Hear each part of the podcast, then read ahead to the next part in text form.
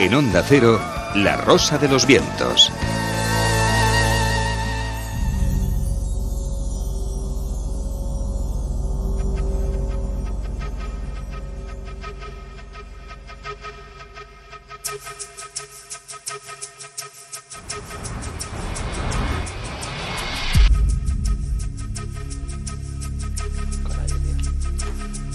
Con estos contertulios eh, seguimos en la tertulia Zona Cero de la Rosa de los Vientos eh, con Manuel eh, Carballal, con Carlos Canales, eh, con eh, Ricky Cuesta Vale, Martín. Ya me ha caído el saberito. bueno, a mí me cayó también porque estoy viendo la ceremonia, el comienzo de la ceremonia de los Globos de Oro. Lleva las mismas barbas que yo, George Clooney, ¿eh? Estamos... con noticias, que continuamos con eh, Manuel Carballal, insistimos, eh, con Juan Ignacio Cuesta, con eh, Carlos Canales. Y hablamos de una noticia que me ha parecido interesantísima, Carlos, una información que me ha parecido apasionante, porque todo esto tiene que ver con evolución, con crecimiento, con desarrollo, con, en definitiva, cierta forma de selección natural también, ¿no? Y es la supervivencia del más generoso. Claro, porque un equipo de investigadores eh, se ha planteado mm, por primera vez el cuestionar la famosa y antigua creencia de que los seres humanos estamos diseñados para ser egoístas. La verdad es que si hacemos una entrevista ahora mismo entre los que están, por ejemplo, en la emisora, que hay poca gente, y le preguntamos cómo consideran ellos o en qué consiste la supervivencia del más fuerte entendido en el sentido darwinista, van a entender eso. El más fuerte en el sentido muscular de la, Exacto. de la expresión, ¿verdad? Y sin embargo, eh, Kleiner, que es un psicólogo de la Universidad de California, de Berkeley, eh, autor de un libro que se llama eh, Nacidos para ser dioses, y un equipo, un grupo de colegas suyos, están consolidando a de investigación y pruebas la teoría de que los humanos tenemos éxito como especie, no porque hayamos sido los mejores fabricando armas, los más agresivos o los más violentos, sino porque somos la especie más afectuosa, altruista, compasiva que ha existido nunca. Y que eso es lo que nos ha hecho evolucionar y no lo contrario. Que eso es lo que nos separó radicalmente del resto de eh, las especies que nos podían haber hecho sombra en un momento dado y la que nos permitió evolucionar de manera espiritual, dado que somos la única especie conocida al menos que tiene conciencia de su propia existencia en un sentido trascendental, es decir, que cree incluso en una de las características que se habla siempre del comienzo de la, de la adquisición de conciencia de, de la humanidad de los seres humanos es la creencia en el más allá. Esto es, por cierto, esto podría ser cuestionable. ¿Sabéis que hay una especie de hormigas que entierra a sus reinas? Un día hablamos de esto. El caso es que el equipo de Kellner investiga cómo la capacidad humana para preocuparse por los demás y cooperar está determinada en unas regiones particulares del cerebro y en nuestro sistema nervioso, lo que parece indicar que eso procede de nuestra propia evolución. Es decir, que fue algo que nosotros asumimos porque para nosotros como especie era mejor. Hay que tener en cuenta que un sociólogo psicólogo que se llama Rob Weiler de la Universidad de California, que participa también en, en la investigación, dijo que cuanto más generosos somos, mejor es el respeto que recibimos de nuestros semejantes y que eso se consolidó en los grupos pequeños humanos como una ventaja evolutiva y no como una desventaja. Porque se producía un feedback, un dar, recibir, Exacto, y eso porque ayudaba al al final crecimiento el- mutuo, la ¿no? persona que ayudaba tenía la tendencia, es decir, era más probable que recibiera afecto y ayuda de otro que si en vez de prestar ayuda eh, tomaba o hacía una posición de postura agresiva. Dicho claramente, al menos hasta, hasta el comienzo de la agresividad entre humanos, que se sabe, ahora hay dudas, pero se entiende que es en torno al 8000 antes de Cristo aproximadamente, cuando aparecen las primeras murallas y los primeros restos de conflictos directos entre seres humanos, es posible que existiera lo que a veces se llamó, o de una manera más o menos genérica, una pequeña edad de oro, una gran edad de oro, que duró varios miles de años, en los cuales los seres humanos eran pocos, vivían en un espacio muy grande y cooperaban entre ellos para vivir cada vez mejor. Bueno, si realmente esto ha sido uno de los elementos del desarrollo del ser humano como especie, pues a lo mejor nos encontramos con una modificación muy interesante de la teoría de Darwin. Y es que la cooperación y el altruismo es muchísimo mejor que el uso radical, por ejemplo, del ingenio para la violencia o para la fuerza. Quizá esto mm, me lo pregunto, Carlos, al hilo de la próxima información que nos va a ofrecer eh, Juan Ignacio. Me pregunto si esto eh, podría explicar algunas eh, circunstancias todavía enigmáticas. eh, o podría formar parte de la explicación, eh, porque seguramente es mucho más global. Pero, por ejemplo, eh, cuando convivieron en Europa hace 30.000 años nuestros ancestros, los Homo sapiens sapiens y los Homo sapiens ardentalenses, los neandertales, cuando convivieron esas dos humanidades, puede ser que el Homo sapiens, nuestros ancestros, el hombre de Cromañón, hubiera eh, sobrevivido frente a los neandertales eh, porque tenían un mayor sentido colectivo de cooperación y solidario entre sí? Claro, esa es una de las teorías que se conocen o que se arrastran de, cuando una vez que se eliminó la guerra como, o el conflicto entre humanos y neandertales, que parece ya bastante evidente que no ocurrió, no hay ninguna prueba al menos que ocurriera nunca, sí que parece bastante claro que es cierto que competían en un entorno similar.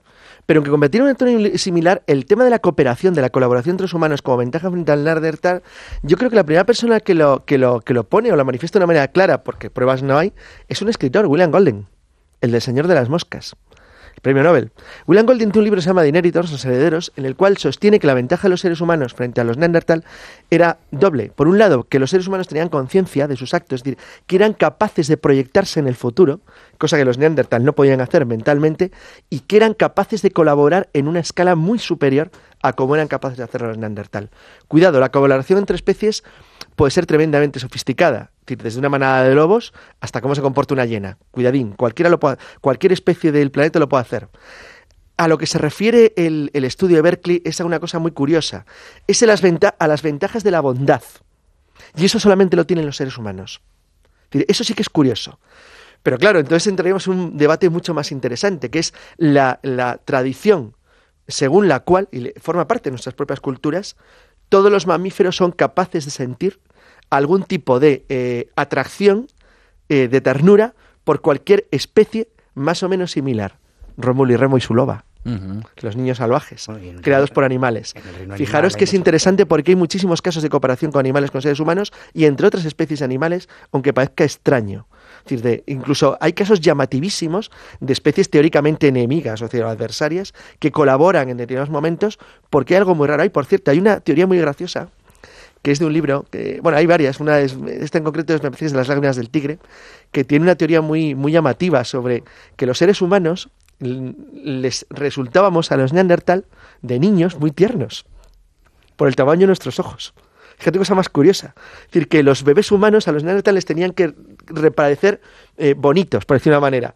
Y que eso pudo haber influido de alguna manera en que tuvieran una especie como de complejo ante los seres humanos. Algo que realmente es pura novela, no está probado obviamente, pero no deja de ser llamativo porque sabéis que ahora hay quien defiende la teoría de la hibridación, no de que tengamos orígenes o parte de nuestro origen los neandertales, que parece evidente que no, por el, por el ADN nuestro, pero sí que pudiera haber algún tipo de cruce entre humanos y neandertales que no fue viable, es decir, que dio como resultado, eh, bueno, pues eh, seres híbridos que no tenían posibilidad de procrear.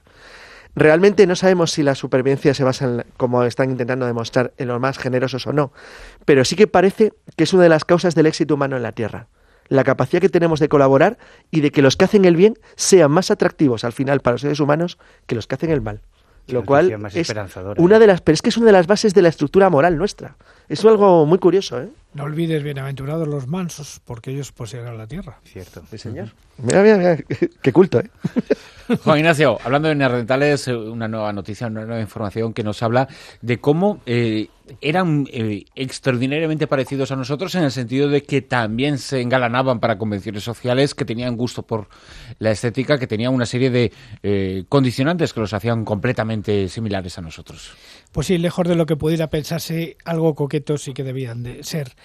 Y algo coquetos no precisamente porque lo dilucidamos eh, filosóficamente, sino porque un equipo de arqueología de la Universidad de Bristol, eh, dirigido por Zhao Zijao de la Universidad Británica, ha encontrado cosméticos, cosméticos utilizados por los neandertales. En este caso concreto sería una concha llena de pigmento rojo que ha aparecido en Murcia, en la que se llama la cueva Antón y que además tendría un pequeño precedente porque en la cueva de los aviones habría aparecido otro realmente parecido eh, cerca. No solamente esto, sino algunos ornamentos como por ejemplo cochas perforadas, eh, un tipo de cocha en concreto que se llamaban cauríes y eh, Cidao ha, declarado al diario Guarda, ah, perdón, The Guardian que el tipo de composición y el pigmento no tienen ningún sentido si su preparación no tenía eh, como fin ser un cosmético corporal. O sea, realmente lo utilizaban para engalanarse, para de alguna manera mostrar su estatus social. Y esto de alguna manera contradice lo que sabíamos eh, sobre los neandertales, porque realmente siempre estábamos pensando que eran unos seres extraordinariamente toscos. Incluso van más allá.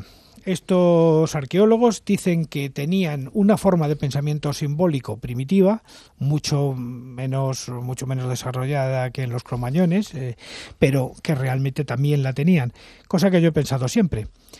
Pero eh, como no tenemos pruebas de que existan, eh, digamos, restos culturales absolutamente definidos, excepto solamente estas, estos cosméticos, estos avalorios, estas cosas, pues realmente es una noticia que, que aún requiere de noticias nuevas para que podamos pronunciarnos sobre el tema de una manera definitiva. ¿no? Oye, una pregunta, porque estaba hablando en el momento que estaba Martín ¿Qué licor dado? Porque me ha hecho un agujero en el estómago. Estoy un poco preocupado. Pues parece ser que es fino. Es vino fino. Fino, pero un poco grueso. Acaba de perforar. No, es del que le da a Fernando Rueda de vez en cuando. Es, es un aguijón fino. eh. Es del que le da a Fernando Rueda de vez en cuando, que por eso el hombre va como... Lo cual es interesante. Creí que me iba a abrasar la garganta, pero no, directamente salió por el estómago. Me ha agujereado. Sí, es verdad, tiene un cierto olor a arsénico. Manuel eh, Carballal, una noticia terrible.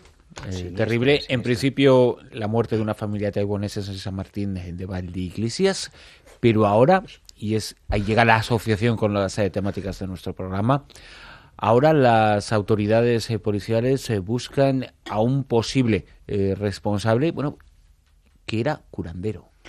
Sí, el, hoy titulaba una doble página El País, Los espíritus condenaron a los Lee. Y esta es una historia, un, todavía un misterio, la verdad es que una historia bastante extraña, que salta a los medios de comunicación hace apenas 48 horas. Anteayer se descubría, se entraba un- dos agentes de la policía local acompañados de dos eh, trabajadores sociales y, una técnica de educación eh, que hoy eran entrevistados. Tres páginas dedicaba el ABC de hoy a esta historia en una vivienda en la que por cuarta vez intentaban ubicar a sus habitantes. Desde el mes de noviembre se había detectado la ausencia a las clases en su colegio de cuatro menores, de los cuatro menores, los cuatro niños, los cuatro hijos de un matrimonio, los Lee, de origen taiwandés, que antes habían vivido en Galicia y que ahora estaban, llevaban ya un tiempo viviendo en San Martín de Valdeiglesias y que en noviembre habían desaparecido, habían dejado de asistir a clase.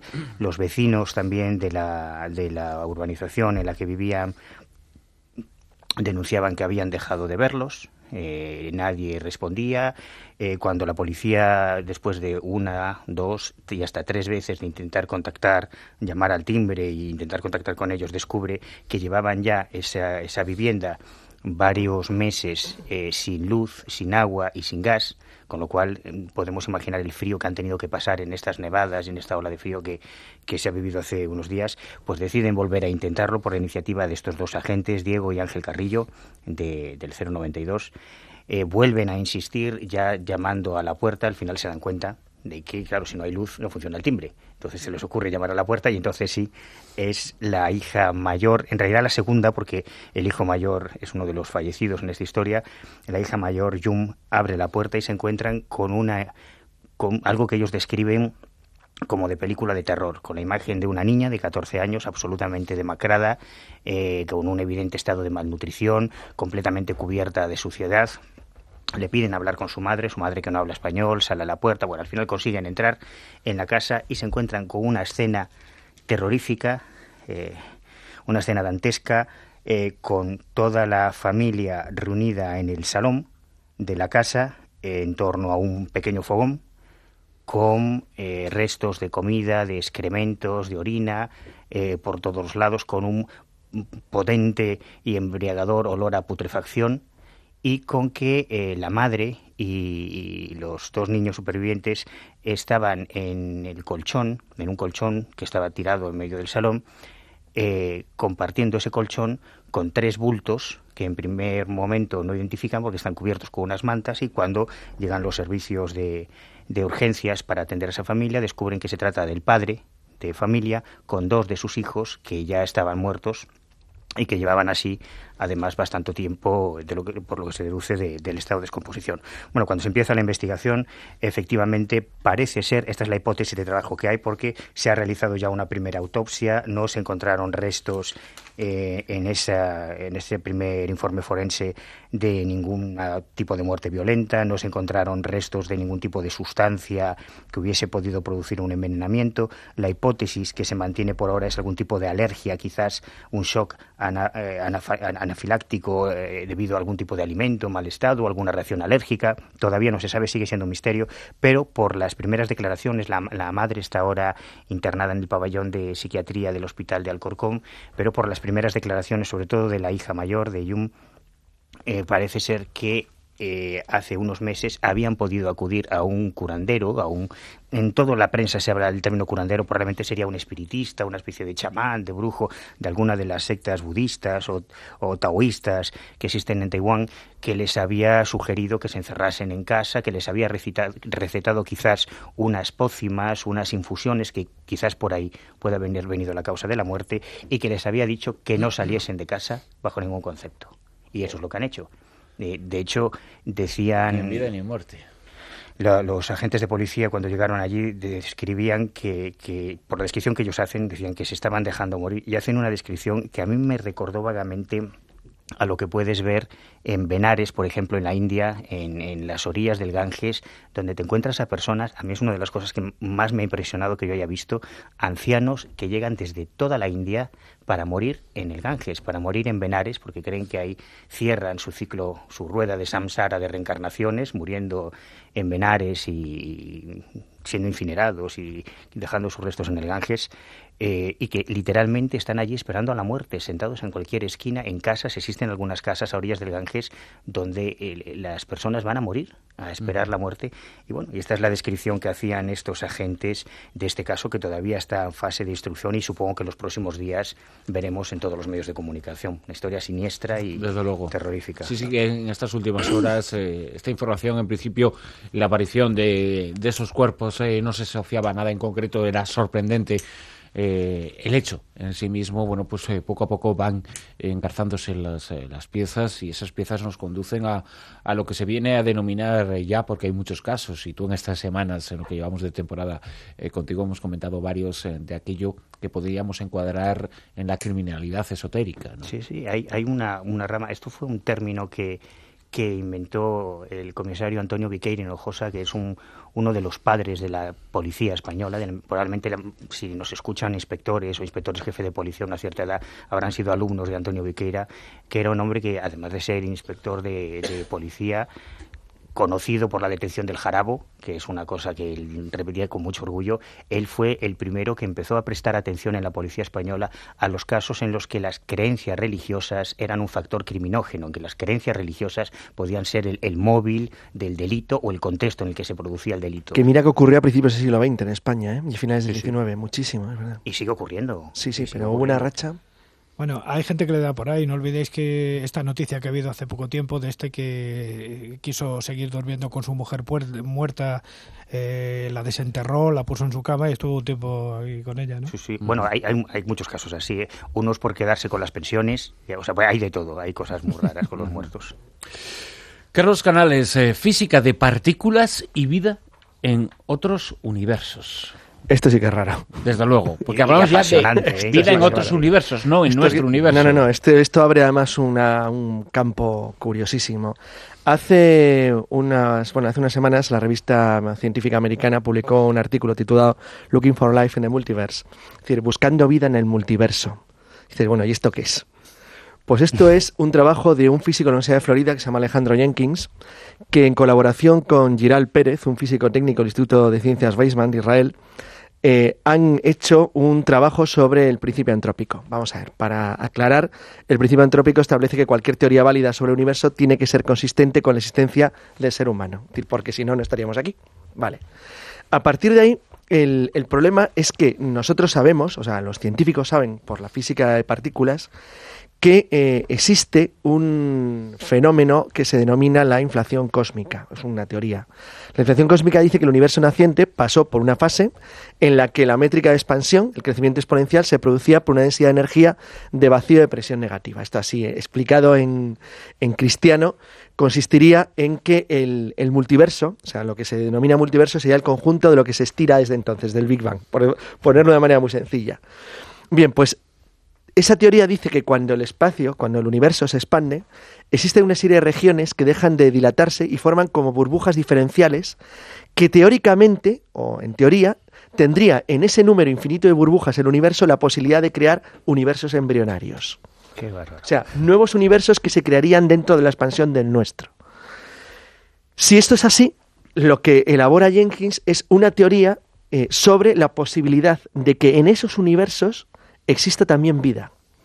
Vida que, de alguna manera u otra, es decir, sería parecida a la nuestra, pero, y esa es la pregunta clave, ¿podría comunicarse con la nuestra? ¿podríamos comunicar los multiuniversos del multiverso? Bueno, pues la teoría de Jenkins es que eso sería posible. Sería posible y, sobre todo, lo más importante, es que abre una definición nueva sobre el principio antrópico, según la cual nos deberíamos de obligar a pensar que si nosotros, por la evolución que ha tenido el cosmos, somos capaces de haber diseñado, o sea, el universo ha sido capaz de diseñar vida, pues debería ser capaz de diseñar vida exactamente igual en los multiversos que van quedando aislados dentro de la formación de la expansión del nuestro. La verdad es que esto abre eh, un camino nuevísimo hacia algo que nos angustia o que angustia a los científicos desde hace tiempo desde hace tiempo, bueno, desde que existimos como especie y tenemos conciencia de ello, que es, ¿estamos solos en el cosmos? Pero ya no solamente eso, estamos solos en este cosmos, o en, bueno, el cosmos es todo, o en este universo, o en todos los universos que podrían formar parte del metauniverso gigantesco. La verdad es que le hacía referencia al metaverso, es decir, al multiverso, perdón, es decir, a la posibilidad de que esta especie de regiones aisladas del cosmos hayan generado nuevos universos. Pero cabría también la posibilidad de enlazarlo con universos paralelos al nuestro que podrían existir en otras regiones desconocidas mm, fuera de nuestra materia, por decirlo de una manera y la posibilidad de que se relacionaran entre ellos.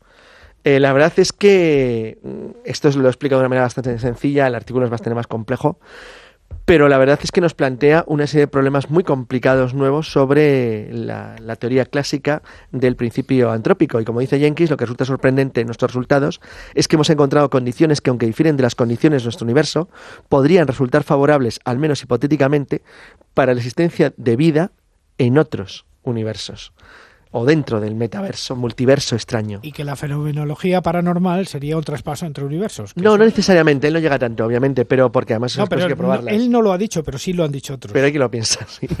La verdad es que está viviendo el mundo de la física una época de, revolución, de cambio de conceptos o de eh, ampliación de conceptos verdaderamente. Yo supongo que para los físicos ¿eh? esto parece muy normal, pero cuando tú coges la noticia, cuando coges noticias de física moderna y te lees, no sé, las que aparecen, por ejemplo, por internet, en portales científicos, es decir, la primera pregunta que te, va a decir, pues esta gente que habla. Es decir, es que es rarísimo lo que cuentan, porque cada vez es más extraño además.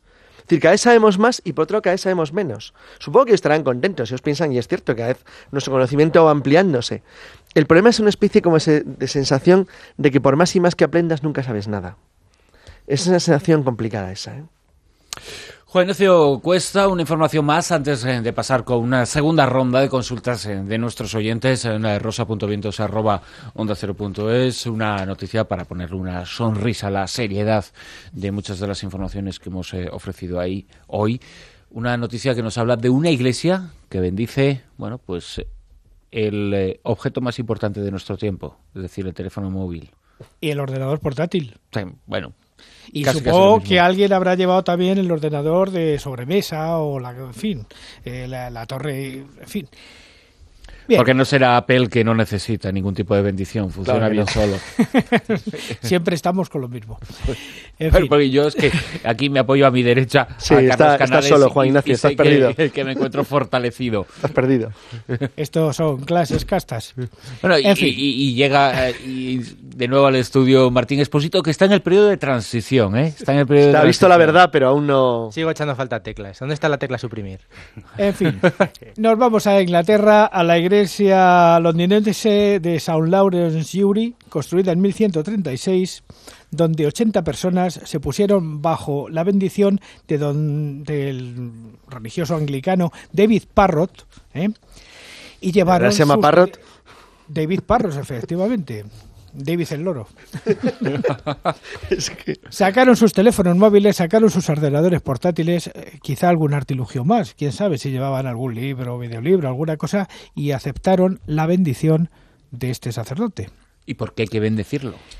Bueno, porque es un instrumento de trabajo. Toda la vida se han bendecido los instrumentos de trabajo. Se bendecía el burro, se bendecía el gorrino, se bendecía el la carreta, Gracias, se, se- Ignacio. se bendecía el pico, la pala. ¿Por qué no se va a bendecir el teléfono móvil o por qué no se va a bendecir el... Hasta los el- cañones se han el bendecido, portátil? es mucho más grave. O sea, a mí no me parece nada extraño. Lo hemos incorporado ya a nuestra vida, ¿no? No es parte de nuestra vida. Bueno, Sí, pues bueno. es lógico también. Imprescindible para muchos.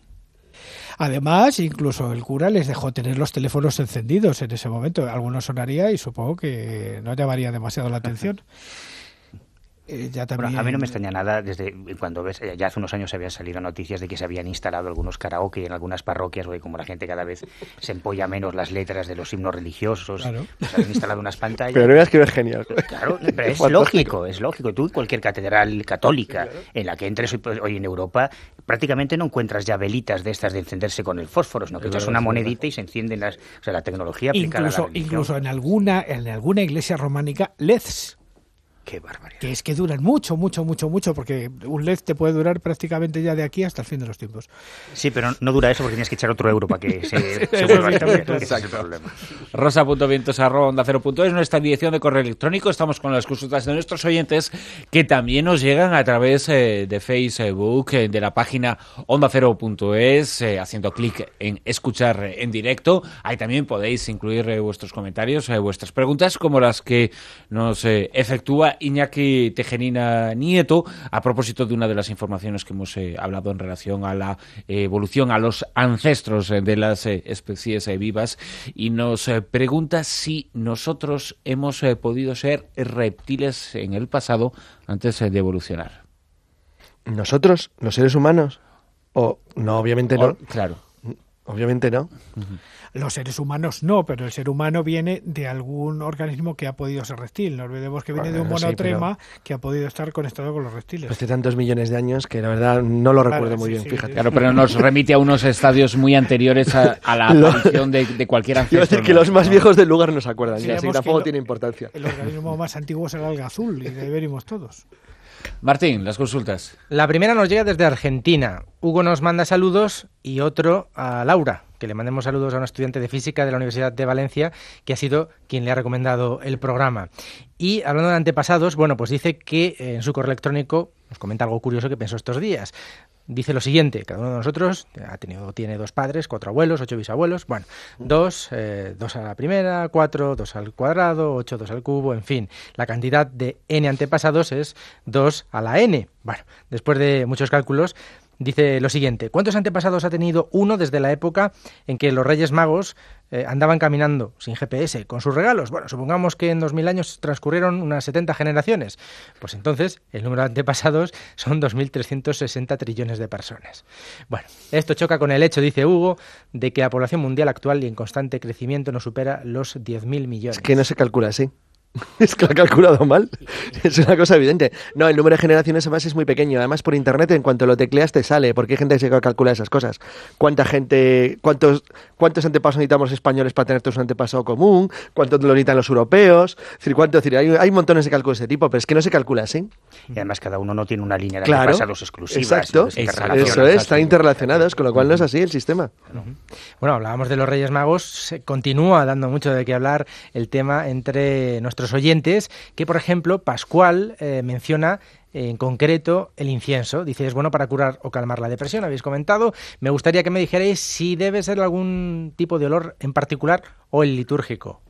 Bueno, el día que teníais la discusión sobre el incienso, que yo estaba en mi casa, me estaba mordiendo los puños, bueno, le llamé a, Sí, a sí. Martín para decirle que, que el incienso hay que distinguir. Hay varios inciensos. Una cosa es el incienso, que se utiliza normalmente aromático, ¿eh? y otra cosa es el incienso colofonia, que es el incienso litúrgico. Este en concreto, el incienso litúrgico, que sale de la resina de los pinos, tiene propiedades levemente tóxicas que son capaces de provocar ciertos altera- estados de alteración de conciencia que pueden ser curativos. Yo no digo que no. Quizá por eso se usa litúrgicamente, ¿no? Y que además se ha utilizado toda la vida como antiséptico. Por ejemplo, en la Catedral de Santiago de Compostela, ¿eh? para terminar con los gérmenes que llevaban los peregrinos. No sea solo, con- para quitar ese olor tenía que ser una cosa difícil. Y Carlos, eh, a propósito, porque creo que esta cifra la hemos comentado en alguna ocasión, a propósito de la consulta anterior de Sí. nuestro oyente desde Argentina, ¿cuántas personas eh, se calcula que han podido existir en la historia de la humanidad? Eh, creo que estamos a punto de volver a de, de que la población de la Tierra tenga el número el mismo número de gente que ha vivido. O sea, creo que estamos muy cerca, de nuevo.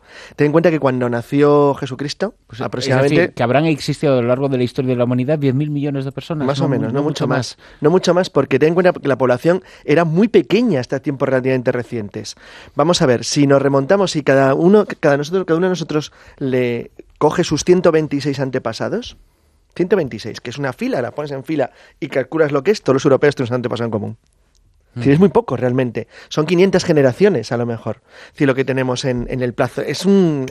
Es, es decir, simplemente remontándonos, por ejemplo, al censo del Marqués de la Ensenada, que me parece que es de 1790, cuando España tenía aproximadamente unos 11 millones de habitantes, creo. 11, 12 no llegaba. El, el número de, de españoles con pariente común era mucho más elevado que el de ahora, en el sentido de que todos seguimos siendo parientes, pero el, el tramo de población para elegir era mucho más corto. Mm, Para poner un ejemplo, cuando, cuando lo has dicho, en la época de Jesucristo se calcula que a lo mejor había unos 150 millones de personas. Es decir, la población era muy pequeñita, muy pequeñita, muy pequeñita. Cuando, ¿sabes, ¿Sabes cuánto han calculado el número de neandertales en Europa Occidental? El máximo que llegaron a tener. Basado, además, es una noticia que la, traje, no llegó a entrar hace unos 20 días, eh, a principios de este mes, creo.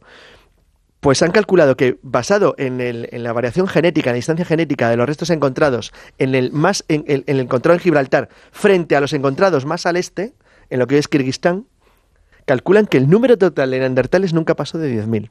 Caray. Nunca, Un- porque eran demasiado parecidos. Con lo que decir que nunca pasaron de 10.000. Un estadio de baloncesto, eran poquísimos. En un espacio que era en- sobre el arco del- de la Tierra, casi un cuarto de arco del espacio de la superficie de la Tierra. En, en el mismo espacio de la Tierra en el que ahora pues habrá unos 500 Claro, millones hay de un, personas, hay un caso ¿no? muy conocido que para los genetistas, eh, para el equipo de Gabriel Esforza es muy llamativo porque eh, cuando hicieron el estudio para UNESCO de genes, pueblos y lenguas, que ellos se basaban en tres tipos de investigación, investigación del lenguaje, investigación genética y investigación eh, purísima, que, que por lo tanto es antropológica, a la que añadieron eh, una especie de investigación del movimiento geográfico, por donde los seres humanos se habían desplazado, había un caso que les interesaba muchísimo porque ha interesado siempre bastante. Hay dos casos muy curiosos. Uno es de los islandeses, porque todos los islandeses conocen, a, sus antepasados de hace mil años. Todos saben quiénes son. Lo cual es, eh, de hecho, el gobierno danés cedió a la UNESCO todo su patrimonio genético, está cedido, porque es un caso de investigación muy curioso. Es una isla donde todos son parientes, todo el mundo, desde hace mil años. Y el, el segundo caso es el de los finlandeses, pero por un caso totalmente diferente. Y es que los finlandeses hablan una lengua que no se relaciona con su aspecto. Entonces hay algo que no encaja muy bien. Habla una lengua altaica y son un pueblo básicamente nórdico. Entonces hay algo que no encaja bien. Bueno, pues una de las conclusiones genéticas es que toda la población finlandesa actual derivaba de un grupo nómada de cazadores de 10 personas. Que en algún momento dado tuvo contacto con pueblos que hablaban una lengua altaica, aprendieron su lenguaje sin mezclarse con ellos, siguieron, puede ser un tipo de cooperación, por cuál razón, eso es, un- es lo que se llama deriva genética. Bueno, pues en realidad es que la población de la humanidad era muy pequeñita hasta la gran explosión del siglo XVIII-XIX. Entonces, claro, realmente el número de antepasados nuestros es muy corto, muy pequeñito. Por eso los seres humanos somos mucho más parientes unos de otros de lo que nos creemos. Aunque nos empeñemos en lo contrario. Y la, la leyenda esta que circula por internet no es tanta leyenda, ¿eh? La de que todos estamos separados por seis pasos. O sea, que si contamos seis personas, todos tenemos algún contacto en común. A lo mejor no es cierta ahora mismo, pero a lo mejor sí lo es dentro de 100 años. Los seis grados de separación. Bueno, mencionaba Pascual en su correo electrónico a los Reyes Magos y Jesús, desde Córdoba, eh, dice que en la creencia de que en este pasaje bíblico nos encontramos ante una alegoría de algo que ocurrió o no, me seduce, dice Jesús especialmente, la interpretación que simboliza el oro por el poder que confiere, el enaltecimiento como rey, el incienso por su uso religioso, el enaltecimiento como Dios y en la mirra, sustancia aromática muy valorada en Oriente, el enaltecimiento como hombre. Bueno, pues hay que Sí, pero es que además la mirra se utilizaba en los envasamientos, ¿eh? Es una cosa correcta. Y eh, bueno, pues hablando de antepasados, fijaos la cuestión que os pregunta Enrique desde Cádiz. Tengo entendido que si hipotéticamente en Francia se instaurara una monarquía, el actual rey sería un Borbón. Y mi pregunta la siguiente, ¿se podría tener constancia de quién sería el actual faraón de Egipto No, por descendencia? no. El último faraón de Egipto fue el empleador de Diocleciano. Desde entonces no ha habido ninguno. fue el último que se tituló así. No, la última faraona era Cleopatra, que murió sin descendencia, como se llama, porque su hijo, Cesarión, eh, no se supo más de él. Como propuesta, Rafael Alemani dice lo siguiente, le gustaría que se tratara pues la antigua civilización de los tartesos en el sur de España, que algunos llegaron a decir que eran, eh, dice, si eran la antigua o desaparecida Atlántida.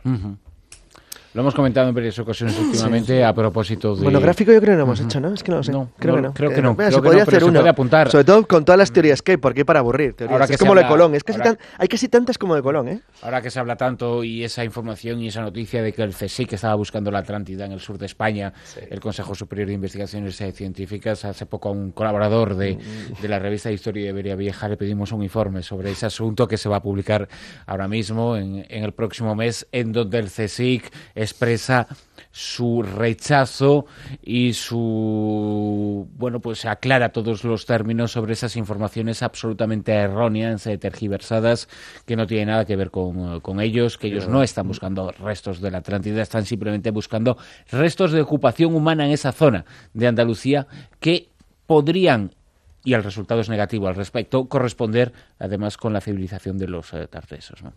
Pues desde Murcia nos escribe Daniel y os pregunta acerca de ese primer zoológico de la historia que se encontró al parecer en Egipto. Nos escribía ya por mediados de diciembre. No es el primero, se refiere de- supongo que se refiere a Alejandría. Eh, Alejandría, los Ptolomeos construyeron en un...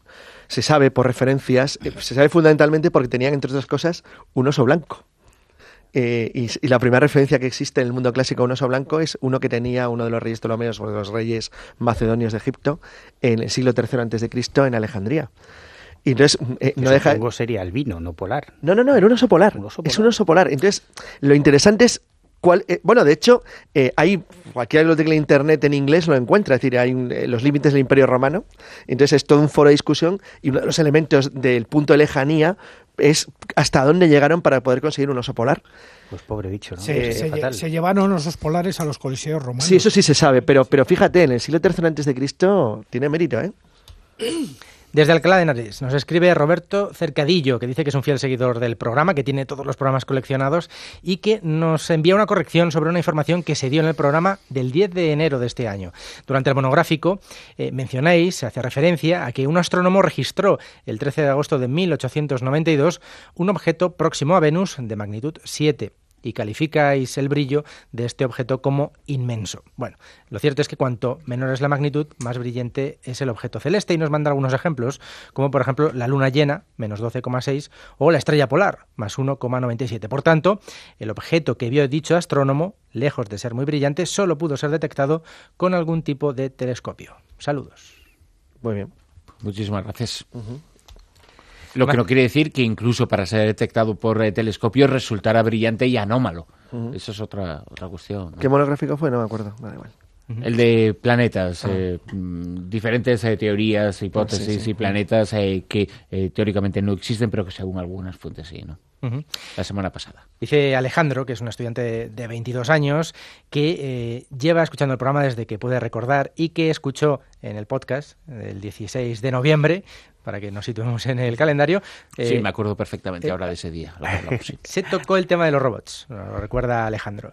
Así que os comento que es uno de mis temas favoritos, dice, y que es apasionante las discusiones que se pueden hacer al respecto. Comparto la opinión de Carlos de que dotarles de efectos humanos sería la clave para provocar su evolución en autoconciencia. Y por último, recomendaros la serie Battlestar Galactica, cuya trama principal se basa en esto que estamos mencionando. Con infinidad de seguidores, esa, esa serie de televisión Battlestar Galactica. Una última cuestión más. Bueno, pues eh, por ejemplo, Gregorio dice lo siguiente, que en materia de astrofísica y astrobiología, ¿qué hitos o logros creéis que se conseguirán en esta segunda década del siglo XXI recién estrenada? Ahí es nada. Eso es impredecible. Ni imposible como es, exponencial, saber. los descubrimientos son exponenciales en todas las ciencias, pues puede ser cualquier cosa que nos, ni nos imaginemos ahora. Pero sí se puede predecir un poquito en, en función de Hombre, yo creo que lo- las características técnicas, por ejemplo, del telescopio espacial de la Claro, Kepler, pero lo hemos hablado tú y yo el otro día. Estábamos comentando, ¿te acuerdas? Aquí en Antena, que uno de los logros que serían más notables es encontrar un exoplaneta al tamaño similar a la Tierra.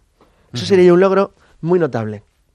Y si ocurre, eh, gracias a la Kepler, la información podrá llegar, pues eh, seguramente en el 2012, que es cuando se detectará. Tres años, cuatro paso, tarda, ¿no? ¿no? Entre que hacen el estudio científico, lo miran, lo analizan, lo comprueban. Y se ve tres veces, que es lo necesario Sí. para dar a conocer. Y si es parecido a la Tierra y, y está a una distancia eh, Sería de- una gran de su noticia, Sol ¿eh? similar a la nuestra, pues se necesitan tres años, evidentemente. Claro, pero eso, encontrar un mundo gemelo al nuestro sería un gran descubrimiento.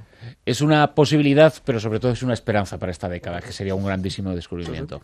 Y ojalá lo podamos contar aquí en la tertulia, en la Rosa de los Vientos, en Onda Cero, porque nos, bueno, pues seríamos los primeros en entonar el Eureka, desde Sí, luego. porque nos estamos cargando esto a una velocidad que como no corramos. Hasta aquí la tertulia Zona Cero de esta noche. Manuel Carballal, muchísimas gracias. A vosotros, gracias. Juan Ignacio Rique Martín Cuesta, muchas gracias. Muy buenas noches cantando. Carlos eh. Canales, muchas gracias. Nos eh, adentramos ahora en la oficina, en el despacho del espía de los espías.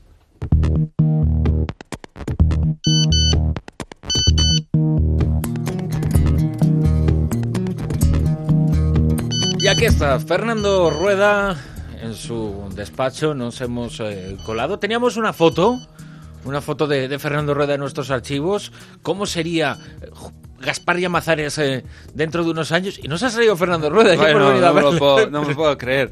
Buenas noches. Muy buenas. Eh, yo creo sinceramente que es un nunca ha tenido tanta publicidad el pobre Gaspar de Amazares que ¿Verdad? con la foto de, de, de, de Bin Laden. Pero bueno, es un aviso porque realmente no le conviene ir a Estados Unidos. Porque No, puede- podría ser, imagínate, la gran Yo- noticia. yo tampoco Detenido Bin. Laden, Sí, sí, sí. procedente de España. Otro lugar, eh, ayer hablábamos eh, ya de algunos eh, que están en el ojo del huracán, a veces en el ojo del terremoto, también, como es el caso de, de Haití, pero salió de la primera plana de la actualidad en cuanto se solucionó el secuestro de la lacrama, pero a la vez eh, que ocurría todo esto, se ponía en eh, marcha la seguridad eh, privada en los buques españoles, en los pesqueros españoles que faenaban en la zona. Bueno, Sí. ¿y qué ha sido de ello? Claro, pues ha sido que está presentando bastantes más problemas de los que en un primer momento podía parecer. El Ministerio de Defensa se negó a, a embarcar eh, marinos y, ahí- y hubo que contratar a una empresa de seguridad para que preparara a agentes de seguridad para que embarcaran cuatro por cada barco. Y lo que se ha visto es que esto da, eh, sin ninguna duda, seguridad, porque no se han vuelto a producir más más mm, más eh, abordajes. Bueno más que seguridad hacen lo que hacen es disuasión no porque realmente es, eh, es muy complicado estando los cuatro ahí ten- eh, eh, de- encima del dentro del barco que, lo puedan abordar no pero realmente eh, se están dando un montón de, de problemas eh, de los propios agentes de seguridad entre ellos, de los agentes de seguridad con, con los pescadores. Los agentes de seguridad se quejan de que les han mandado allí, pero que los días que se pasan, por ejemplo, en- haciendo reparaciones en el buque, que no se los pagan, que llegaron las pasadas navidades y querían volver y que no les pagaban para po- mm, poder venir en, en navidades. Algunos se quejan de, de que no tienen las armas adecuadas, aunque yo creo sinceramente que, que para su misión sí que pueden ser las adecuadas. Eh, Yo creo que en, en defensa deben estar ahora absolutamente felices porque se han quitado un muerto de encima y pero sin embargo mm, lo que se demuestra es que eh, eh, los barcos están hechos para los marineros y que meter de repente ahí eh, a agentes de seguridad pues que, bueno, pues no están asaltados, pero que realmente la vida de estos agentes de seguridad y de dentro del barco es bastante complicada. Como en tantas cosas de la seguridad internacional, ¿verdad? Este asunto, vale, en ese momento parecía necesario, se unían varios eh, secuestros, el eh, ocurrido a un atunero vasco tuvo mayor relevancia en nuestro país, evidentemente, pero la seguridad privada era un parche, un parche que de momento está solucionando porque no ha habido más, está siendo válido porque no ha habido más casos como aquel, pero que no puede ser una solución eterna, y muchísimo menos. Pero yo me temo, fíjate lo que te digo, yo me temo que esa, esa solución es la única que, que, van a dar porque Defensa no va a querer meter a sus infantes de marina, porque sería muy complicado, ya lo dijimos en el programa, muy complicado dirigir sus actuaciones y cada vez que tienen que actuar tienen que pedir permiso por teléfono para hacer cualquier cosa y sin embargo, bueno, pues estos lo resuelven. Lo que pasa es que, bueno, les ha complicado realmente el, eh, la vida eh, allí dentro. Fernando Rueda, hasta la semana que viene. Un abrazo fuerte, que tengáis una buena semana. La Rosa de los Vientos, Onda Cero. Dos y cincuenta minutos. La tragedia enorme. Un país en ruinas, ruinas sobre ruinas eh, provocadas por un terrible terremoto. No se sabe cuántas víctimas hay, decenas de miles, más incluso. Se hace necesario ahora explicar por qué Haití ha llegado a lo que es. Lo contamos aquí. La cara B.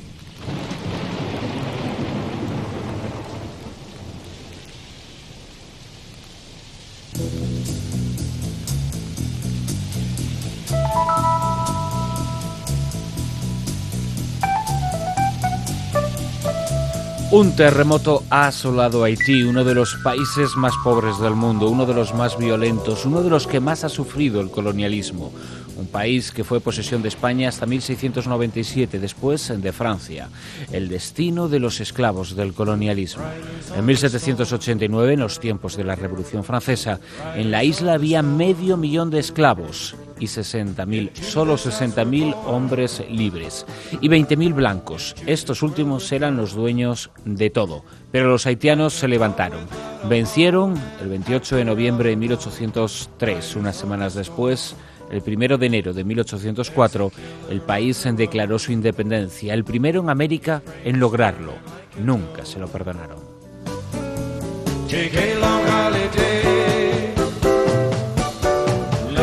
Pese a la independencia, Haití estuvo siempre sometida al hostigamiento de los países poderosos, los mismos que ahora se autonombran indispensables eh, para salvar al país.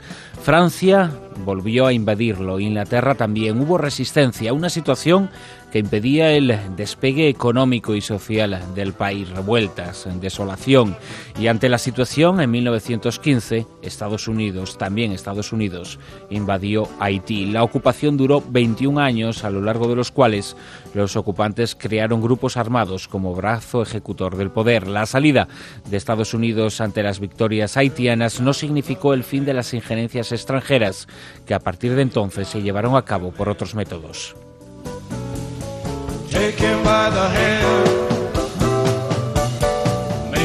En 1957, François Duvalier se alzó de forma cruenta con el poder. Apodado Papa Doc, él y su hijo Baby Doc establecieron durante 30 años una de las dictaduras más terribles que recuerda la historia reciente. El apoyo internacional a ambos criminales se produjo porque se consideraba que los Duvalier eran una resistencia anticomunista en el Caribe.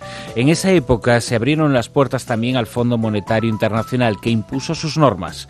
Se obligó a liberalizar el mercado y todos los servicios básicos fueron privatizados. También se decretó la anulación de la agricultura local como medio de supervivencia y se impuso la importación de alimentos. Si el país ya estaba en ruina, la inclusión de Haití en el mundo capitalista envió a este país al infierno. A consecuencia de aquello, el hambre levantó en armas a los haitianos contra su gobierno. Duvalier, hijo, Baby Doc, tuvo que abandonar el país. Huyó a bordo de un avión de las Fuerzas Aéreas de los Estados Unidos. Después obtuvo asilo en Francia. Aunque los tontomacutes, eh, las eh, feroces guerrillas eh, de los Duvalier, aún siguieron intentando hostigar al pueblo, finalmente se convocaron las primeras elecciones en la historia del país fue en el año 1990. Ganó aquellas elecciones un sacerdote llamado Jean-Bertrand Aristide. Obtuvo el respaldo del 67% de los electores. Por primera vez, la democracia se abriría paso en Haití. Sus propuestas levantaron las esperanzas del pueblo. Se propuso, además de impedir las injerencias políticas extranjeras, recuperar la agricultura, producir bienes que pudieran consumirse dentro del país e imponer normas a las industrias extranjeras para que no explotaran a los trabajadores locales. Una de las primeras normas fue duplicar, por norma gubernamental, el salario mínimo que se situó en casi 3 dólares al día. Sin embargo, aquellas medidas fueron rechazadas por Estados Unidos y por Francia, además de por el Fondo Monetario Internacional.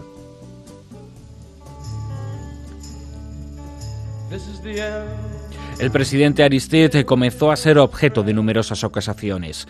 Entonces, eh, con objeto de devolver a Haití a la senda impuesta por los antiguos dueños eh, del país, se decidió financiar y apoyar la facción militar del general Raúl Cedras, que ocho meses después capitaneó un brutal golpe de Estado que derivó en enfrentamientos y conflictos que sumergieron a Haití en las ruinas económicas. Una fuerza multinacional ocupó el país para ayudar a Cedras. Aristide, sin embargo, retornó a la presidencia en 1994 y un contingente de la ONU fue el encargado de gestionar el regreso y el nuevo gobierno, pero nunca volvieron a tomarse de nuevo las medidas que tanto habían incomodado a los más poderosos.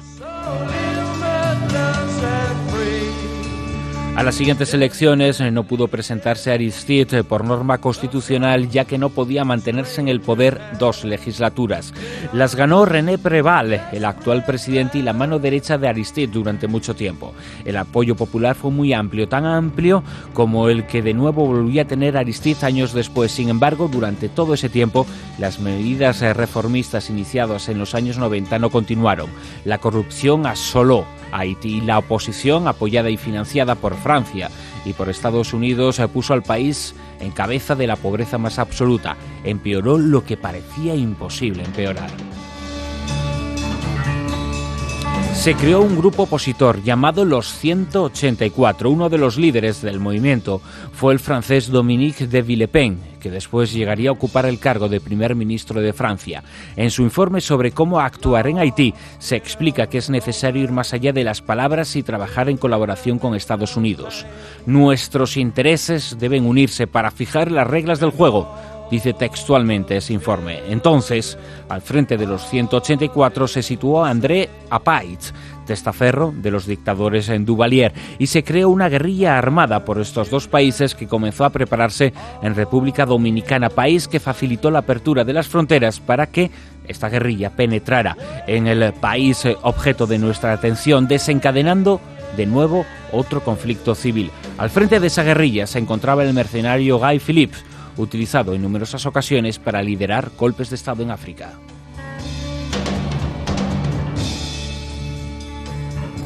Entrat Aristide, según las noticias transmitidas por las agencias de información, dimitió de su cargo el 29 de febrero de 2004.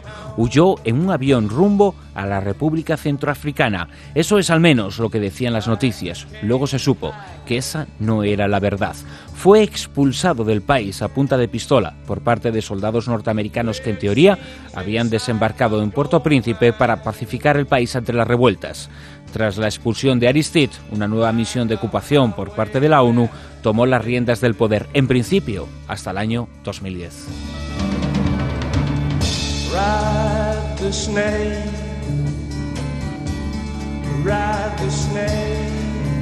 En nuevas elecciones, en 2006, eh, René Preval volvió a vencer. Aunque los resultados electorales fueron impugnados eh, por la oposición apoyada desde el exterior, el temor a nuevos baños de sangre, un país repleto de soldados de la ONU, obligaron a la Comisión Electoral a aceptar los resultados pese a que Francia y Estados Unidos no apoyaban a Preval, el actual presidente, cuyo palacio de gobierno también ha quedado en ruinas tras el terremoto. Sin El movimiento sísmico ha desatado la ayuda internacional en un país eh, que se moría en la miseria debido a las ambiciones geoestratégicas de las naciones más poderosas, dictaduras apoyadas desde el exterior y draconianas medidas por parte de los organismos internacionales han sido las principales causas de la pobreza de este país, al que ahora llegan decenas de miles de soldados en presunta ayuda humanitaria. Ya había vacío de poder en Haití, un poder en manos de alguien que no es apoyado por los dos países que lideran esa presunta ayuda humanitaria, Francia y Estados Unidos, que podrían haber perdido el control del país en las puertas de Cuba y Venezuela a comienzos de este año, que es eh, cuando finalizaba la misión de la ONU. ¿Cuánto durará Preval en el poder? ¿Cuánto más durará la presencia militar extranjera ahora que la ayuda humanitaria justifica dicha presencia? El tiempo, una vez más, dará la respuesta aunque esa respuesta posiblemente ya la conocemos.